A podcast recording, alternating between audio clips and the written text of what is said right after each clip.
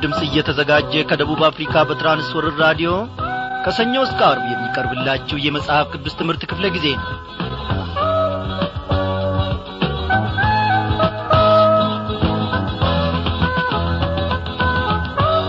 እንደምናመሻችሁ በጌታ የተወደዳችሁ ክብራን አድማጮች እግዚአብሔር ፈቃዱ ሆኖ ዛሬም ተከታታዩ የትንቢተ ኢዩኤል መጽሐፍ ጥናታችንን ይዘንላችሁ ቀርበናል በዚህ በዛሬው ትምህርታችን ወይም ጥናታችን ውስጥ እግዚአብሔር አምላካችን ለልጆቹ ያለውን ዓላማ በጎ ፈቃዱንም እንማራለን ያስታውቀናልም።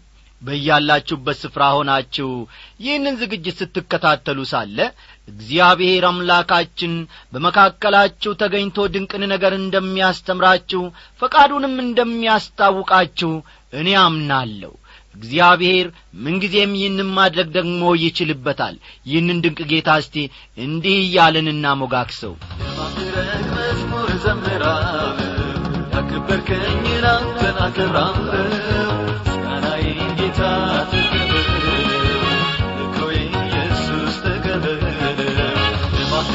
መዝሙር ዘምራለሁ ያከበርከኝን አንተን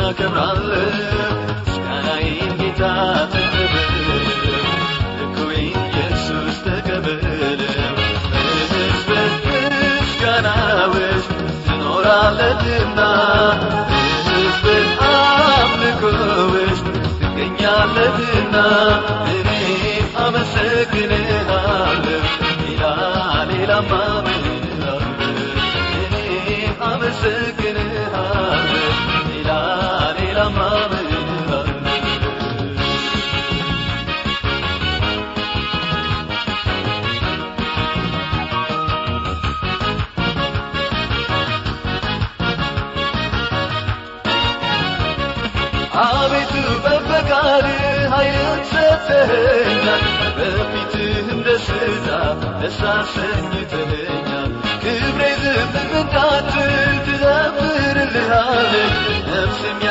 ውለታ በሁሉ ታወራለች የማዕረግ መዝሙር ዘምራለሁ ያከበርከኝን አንተን አከብራለሁ። ምስጋናዬን ጌታ ተቀበል ልኮይ ኢየሱስ ተቀበል።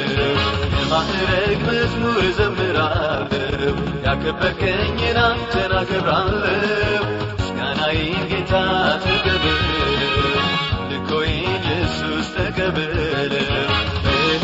በሕዝብ ምስጋና ውስጥ ትኖራለህና በሕዝብ አምልኮ ውስጥ ትገኛለህና እኔ አመሰግንሃለሁ ሌላ ሌላማ ምን እላለሁ እኔ አመሰግንሃለሁ ሌላ ሌላማ ምን እላለሁ ወዳጆቼ እነሆ ዘማሪው ብቻ አይደለም እኛም ለእግዚአብሔርን ምስጋና እናቀርባለን። ብዙ ብዙ ነገሮችን አድርጎልናልና። እግዚአብሔርን በዚህ ዝማሬ እናመስግና።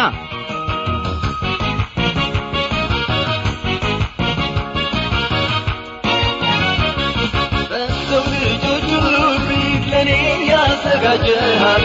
የሚፈሩህም ደግሞ ሰውረህ ያስቀምጣል አቤቱ እጅግ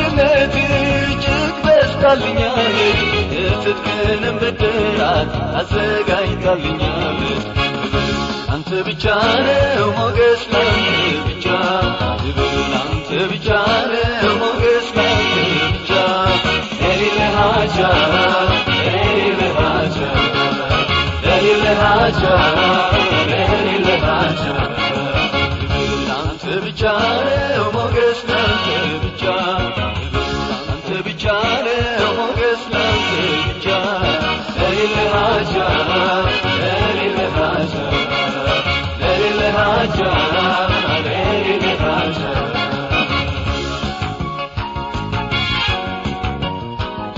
እግዚአብሔር ሆይ አንተ አቻና እኩያ የለህም።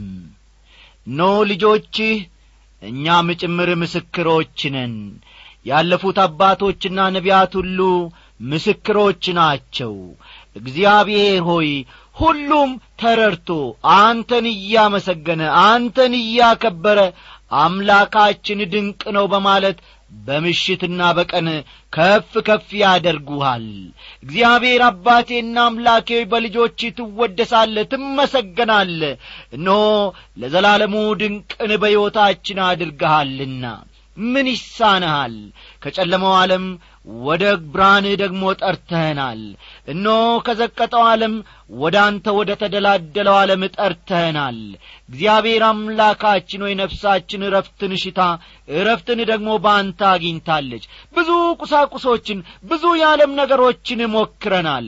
እግዚአብሔር ሆይ እንዳንተ ደስታን የሚሰጥ እንዳንተ እረፍትን የሚሰጥ ምንም ማንም የለም። ስለዚህ እጅግ አድርገን እናመሰግናለን። በዚህች ምሽት ደግሞ እግዚአብሔር አምላካችን ሆይ ከዚህ ከትንቢተ ኢዩኤል መጽሐፍ ስናጠና ሳለ ጌታ መንፈስ ቅዱስ አስተማሪውን ልከህ ደግሞ ለልባችን ተናገረን።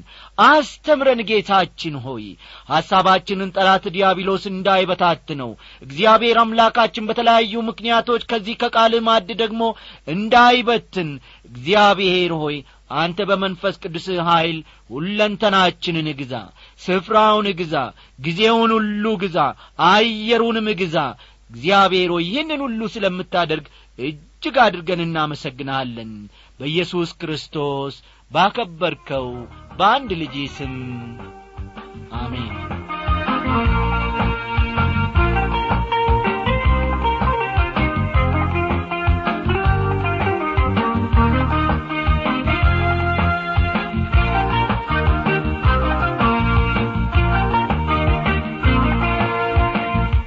አድማጮቼ ባለፉት ክፍለ ጊዜያት ጥናቶቻችን ኢዩኤል የሺህ ዓመቱን ግዛት የሚያካትተው የጌታ ቀን የታላቅ መከራ ቀንም ጭምር እንደሚሆን ስለሚያመለክተው ጌታ ኢየሱስ ክርስቶስም ቢሆን ይህን ጊዜ የታላቅ መከራ ጊዜ ብሎ መጥራቱን በስፋት መመልከታችን የሚታወስ ነው።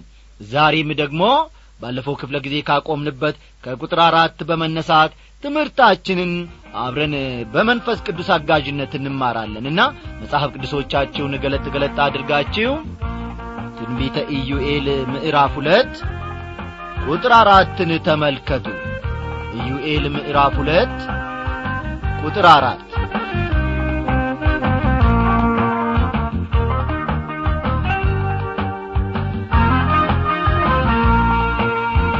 መልካቸው እንደ ፈረስ ነው እንደ ፈረሶችም ይሮጣሉ ይላል ቁጥር አራት። የአንበጦቹ ራስ የፈረስ ራስ ይመስላል። እንግዲህ በኢዩኤል በኩል የመጣው ራእይ የጥፋት ቀን ወይም የጌታ ቀን በአንበጦች መንጋ ወረራ ይመሰላል ማለት ነው። ስለዚህም የአንበጦቹ ራስ ምን ይመስላል?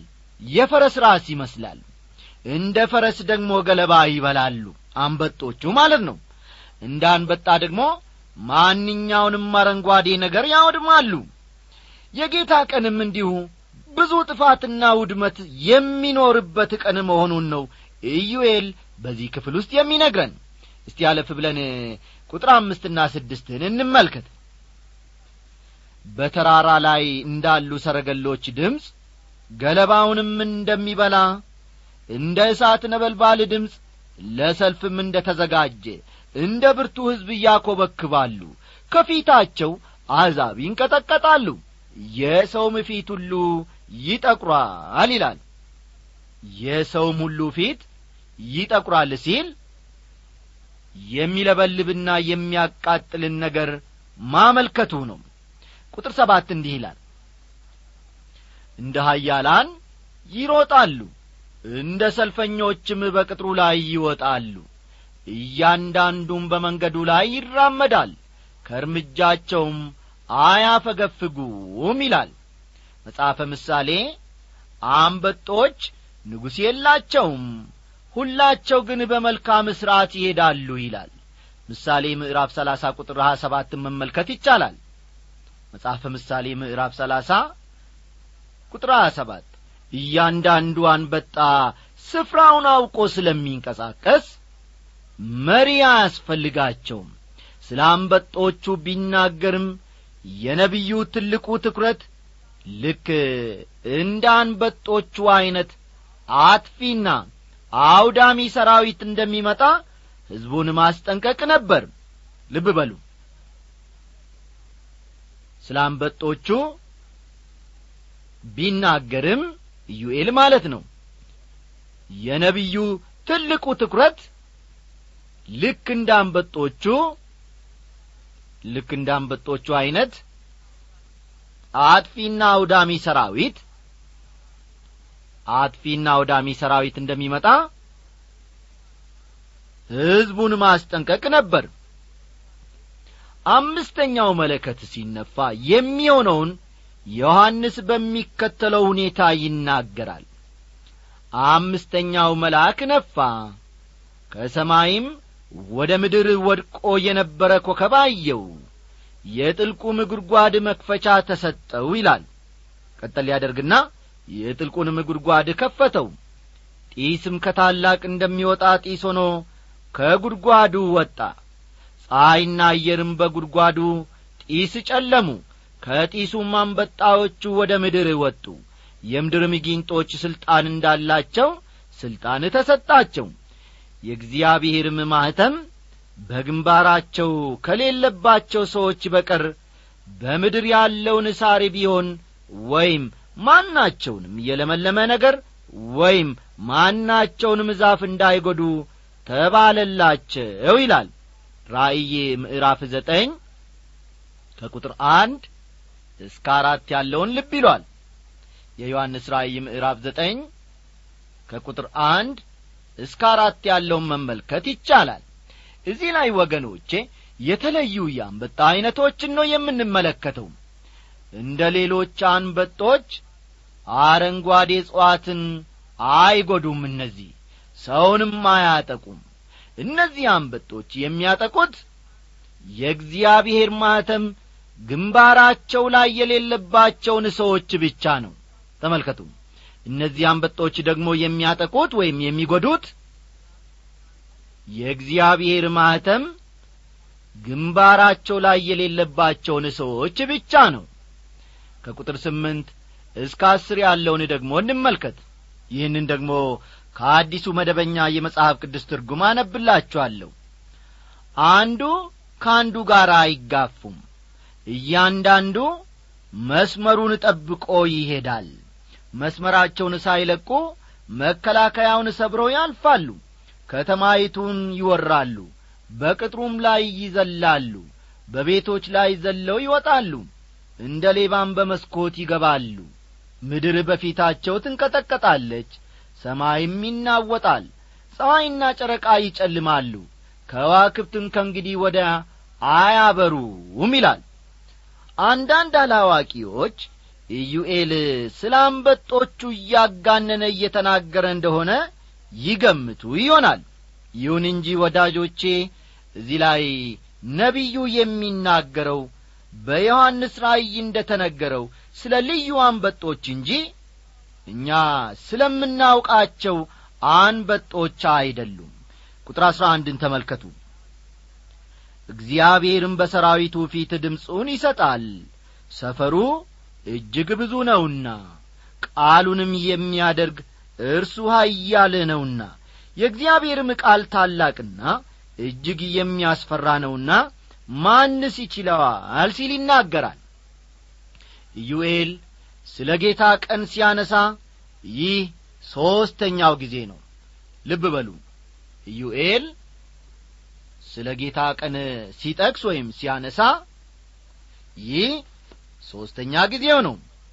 ማንስ ይችለዋል የሚለው ቃል እነዚያ ቀኖች ባያጥሩ ኖሮ ልብ በሉ ኢዩኤል በዚህ ክፍል ውስጥ ማንስ ይችለዋል ሲል እነዚያ ቀኖች ባያጥሩ ኖሮ ሥጋን የለበሰ ሁሉ መዳን ባልቻለም ነበር ከሚለው ቃል ጋር ተመሳሳይ ትርጉም አለው ማቴዎስ ምዕራፍ አራት ቁጥር ሀያ ሁለትን ጌታ ኢየሱስ ክርስቶስ የተናገረ ቃል ስለሆነ ተመልከቱ። እንዲህ ያለ ጊዜ ሲመጣ ኀጢአተኛ ምን ማድረግ እንዳለበት ከሚከተለው ቃል መመልከት ይቻላል። አሁንስ ይላል እግዚአብሔር በፍጹም ልባችሁ በጾምም በልቅሶና በዋይታ ወደ እኔ ተመለሱ ሲል ይናገራል። ቁጥር አሥራ ሁለትን ይመለከቷል። ተመለሱ ማለት ንስሐ ግቡ ማለት ነው። ተመለሱ ሲል እዚህ ስፍራ ላይ ንስሐ ግቡ ማለቱ ነው። ንስሐ መግባት ማለትም የድሮ መንገዳችንን መተው ማለት ነው። አንዳንድ ጊዜ ማልቀስም ሊኖር ይችላል። ይሁን እንጂ ማልቀስ የንስሐ ውጤት እንጂ በራሱ ንስሐ መግባት ማለት አይደለም አስተውሉ እዚህ ላይ። ማልቀስ የንስሐ ውጤት እንጂ ማልቀስ የንስሐው ውጤት እንጂ በራሱ ንስሐ መግባት ማለትም አይደለም። እስቲ አሁን ደግሞ አለፍ ብለን ቁጥር አሥራ ሦስትን እንመልከት። ልባችሁን እንጂ ልብሳችሁን አትቅደዱ አምላካችሁም እግዚአብሔር ቸር መሐሪ ቁጣው የዘገየ ምሕረቱም የበዛ ለክፋትም የተጸጸተ ነውና ወደ እርሱ ተመለሱ ይላል። እንዴት ድንቅ ቃል ነው ወዳጆቼ! እስቲ ደግሜ ላንብበው። ልባችሁን እንጂ ልብሳችሁን አትቅደዱ። አምላካችሁ እግዚአብሔር ቸር መሐሪ ቁጣው የዘገየ ምሕረቱም የበዛ ለክፋትም የተጸጸተ ነውና ወደ እርሱ ተመለሱ ይላል። እውነተኛ ንስሐ ልብ ውስጥ የሚከናወን እንጂ በውጫዊ ነገሮች የሚታይ አይደለም። እዚህ ላይ ተመልከቱ። እውነተኛ ንስሐ ልባችን ውስጥ የሚከናወን እንጂ በውጫዊ ነገሮች የሚታይ ወይም የሚገለጥ አይደለም። ንስሐ ማድረጋችንን ልብሳችንን በመቅደድ ማሳየት አንችልም መቀደድ ያለበት ውስጠኛው ልባችን እንጂ ልብስ አይደለም። በንስሐ ወደ እርሱ ለሚመለሱ ደግሞ እግዚአብሔር ቸርና መሐሪ ነው። ስሙ ይክበር ይመስገን። ቁጥር አሥራ አራት የሚመለስና የሚጸጸት እንደሆነ ለአምላካችሁም ለእግዚአብሔር የእህልና የመጠጥ ቁርባን የሚሆነውን በረከት የሚያተርፍ እንደሆነ ማን ያውቃል ይላል። እዚህ ላይ የመጠጥ ቁርባን መጠቀሱ የሚገርም ነው። በኦሪት ዘሌዋውያን የተሰጠው መመሪያ የመጠጥ ቁርባንን አይጨምርም። ምክንያቱም የመጠጥ መሥዋዕት የሌላው መሥዋዕት አካል ሆኖ ነበር የሚቀርበው። ከሌላው መሥዋዕት ጋር ሲቀላቀል በእሳቱ ኀይል እየተነነ ይወጣል። ቁጥር አሥራ አምስት በጽዮን መለከትን ንፉ ጾምንም ቀድሱ ጉባኤውንም አውጁ ይላል። ሕዝብን ወደ ጉባኤ ለመጥራትና አስፈላጊ መመሪያን ለመስጠት መለከት እንደሚነፋ የተመለከት ነው ገና በዚህ ምዕራፍ መጀመሪያ ላይ ነበር። ወንጌልን መስበክ ወንጌልን ማዳረስና ማወጅ የሚሉ ቃላት መለከትን ከመንፋት ጋር ተያያዥነት አላቸው። የመለከት ድምፅ ዳር እስከ ዳር እንደሚሰማ ሁሉ የምሥራቹም ቃል ከአጽናፍ እስከ አጽናፍ ለዓለም ሕዝብ ሁሉ መዳረስ አለበት። ወዳጆቼ ዛሬ በእግዚአብሔር ቃል መሠረት ወንጌልን በጨለማ ዓለምና በኀጢአት ለሚዳክሩና ለሚኖሩ ሰዎች እያዳረስን ነው ወይንስ በራሳችን እንዲሁ በቤታችን መጽሐፍ ቅዱሳችንን አንብበን ቃሉንም ደግሞ በራዲዮ እነሆ እያደመጥን እያጠናን ዝም ብለናል። ከእኔና ከእናንተ የሚጠበቀው የበላነውን የእግዚአብሔርን ቃል ለሌሎች ደግሞ እንዲኖሩበት ሕይወታቸውም እንዲፈወስ እነሆ ከኀጢአት ቀንበር ስርም ደግሞ እንዲላቀቁ ወንጌሉን ወይም የምሥራችሁን ቃል ለእነርሱም ማዳረስ መናገር ነው። ይህንን ስናደርግ የእግዚአብሔር ልጆች እንሆናለን። እግዚአብሔር ሁላችንንም ይርዳል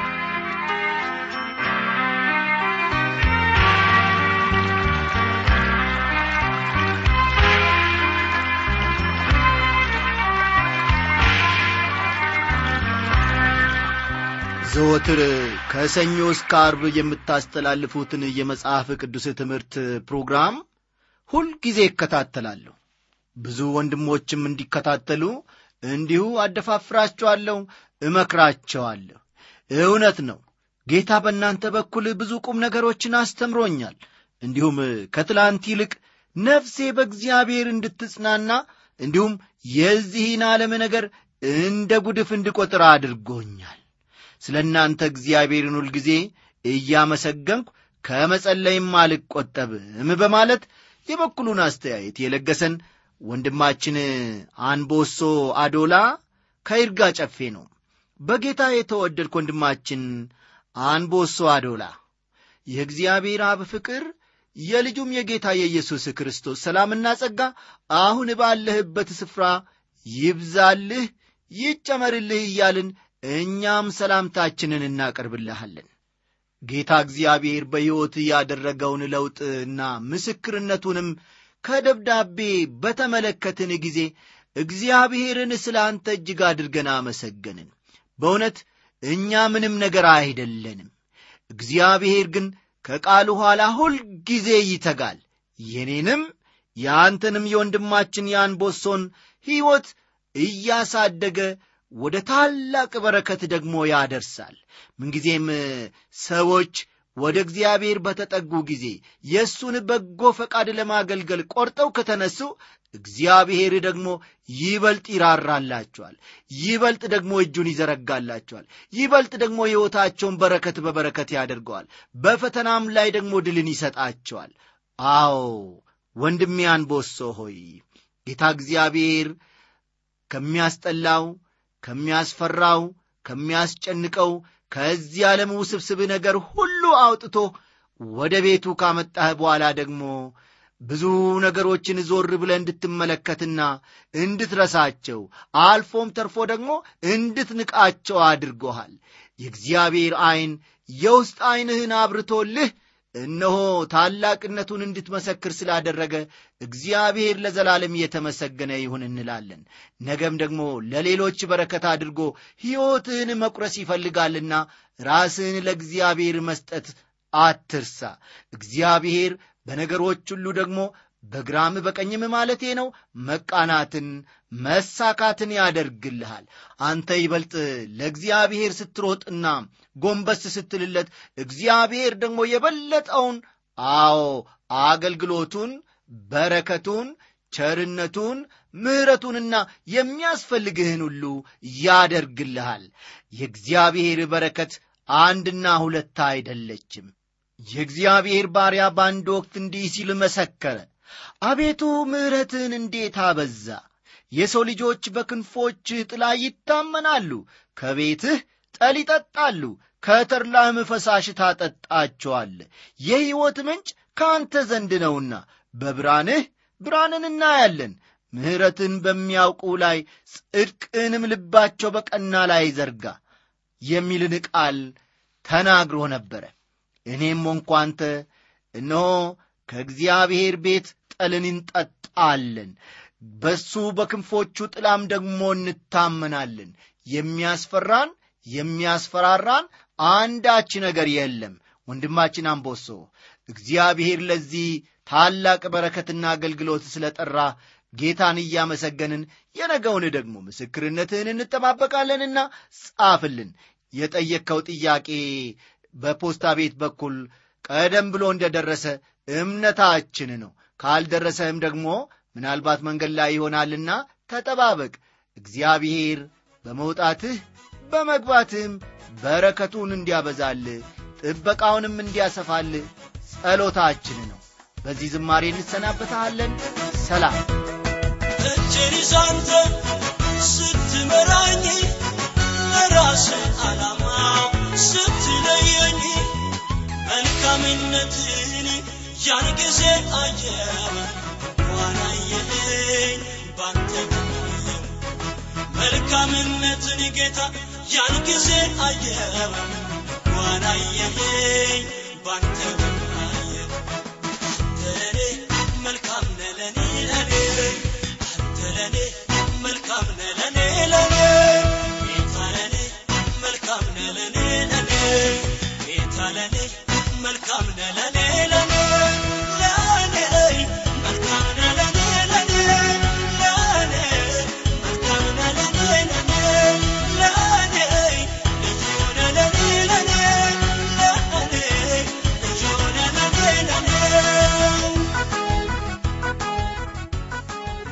ክቡራን አድማጮች እግዚአብሔር አምላካችን ከመጀመሪያው ሰዓት እስከዚህች ሰዓት ጊዜ ድረስ ደግሞ በመንፈስ ቅዱሱ ስለ መራንና ስላስተማረን እጅግ አድርገን እናመሰግነዋለን። ጥያቄ ወይም አስተያየት ቢኖራችሁ በአድራሻችን በ13 66 አዲስ አበባ ብላችሁ ጻፉልን። ፕሮግራሙን እንደ ወትሮ ሁሉ በቴክኒክ የመራው ወንድማችን አለማየሁ ዳዊት ነበረ። በትምህርቱ ከእናንተ ጋር እስካሁን ድረስ ደግሞ የቆየሁት እኔ አበበ ከበደ ወርቄ ነኝ። ደህና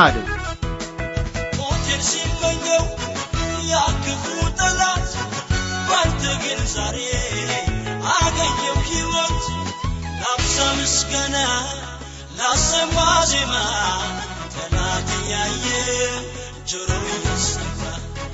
ላብዛ ምስጋና ላሰማ ዜማ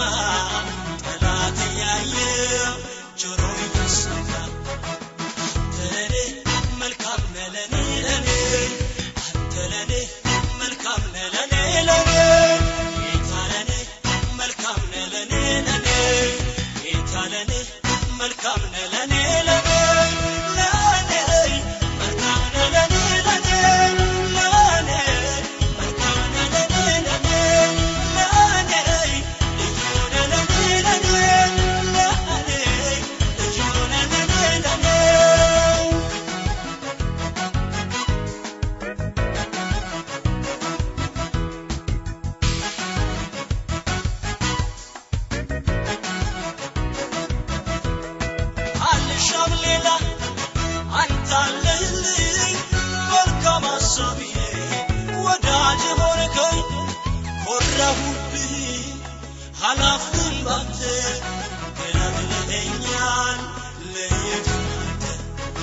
ኮራሁብህ በቃ አላፍን ባንተ ገላግለኸኛል። ለየት ለእኔ መልካም ነህ ለእኔ አንተ ለእኔ መልካም ነህ ለእኔ ጌታ ለእኔ መልካም ነህ ለእኔ ጌታ ለእኔ መልካም ነህ ለእኔ